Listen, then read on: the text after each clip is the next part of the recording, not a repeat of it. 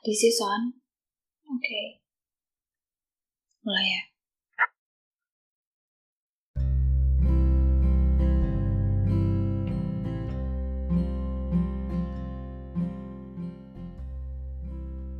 Punya rasa peduli sama seseorang yang berarti banget buat hidup kita tuh ternyata capek ya.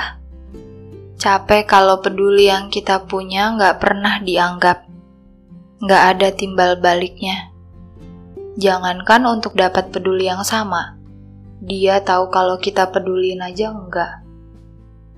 Sementara kita tahu kalau peduli itu punya sifat yang jujur dan ikhlas. Tapi menyebalkannya, orang yang kita peduliin, kadang dia nggak peduli sama dirinya sendiri. Ya, walaupun itu harusnya jadi urusan dia ya. Cuma kan ke kitanya jadi kesel gitu. Karena sebuah rasa peduli yang kita punya. Mau marah, peduli. Mau bodoh amat juga ya gimana.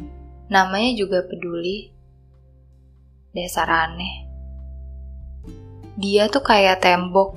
Mau ada kita atau enggak, ya dia tetap jadi tembok. Tapi gimana ya? Terkadang sebuah rasa peduli menghimpit kita buat ada di ruang sempit.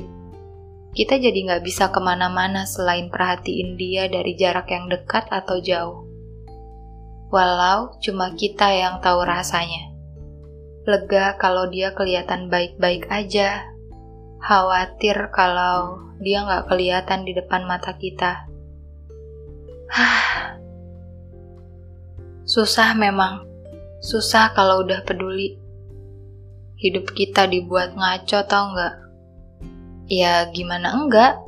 Kita suka sama seseorang yang nggak bisa kita milikin, tapi peduli dengan segala kondisi seseorang itu. Aneh kan? Aneh banget rasanya. Saya pernah tuh kayak gitu. Pernah segitu pedulinya sama kondisi seseorang, yang bahkan nggak tahu keberadaan saya. Untuk bawa pulang kenangan yang nggak indah-indah banget aja, rasanya udah salah aja gitu. Anehnya, perasaan suka sama seseorang, walaupun saya nggak bisa buat milikin dia, tapi kalau tahu dia baik-baik aja, berasa udah cukup. Cukup untuk nggak khawatirin hidupnya peran hidupnya, adegan-adegan yang dia lakukan, itu sebuah diorama yang ada di dalam kotak kaca buat saya. Nggak bisa disentuh. Jangankan disentuh. Untuk dikasih perhatian lebih aja tuh udah nggak bisa. Bukan nggak bisa sih.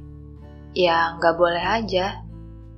Karena saya nggak pernah bisa masuk dan turut andil dalam perannya. Sampai saya dulu sempat mikir, kayak ini bisa nggak sih peduli saya diganti aja sama rasa yang lain? Kayak rasa stroberi, anggur, coklat, atau apa pun deh. Yang penting nggak peduli lagi sama dia. Tapi dari semua yang buat saya kesal, saya paham kalau terkadang perasaan suka sama seseorang bisa seaneh itu. Bisa seberbahaya itu untuk diri kita sendiri.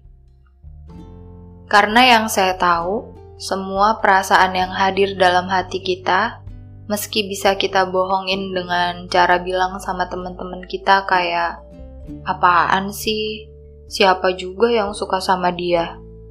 Enggak lah, Biasa aja kali perasaan gue ke dia.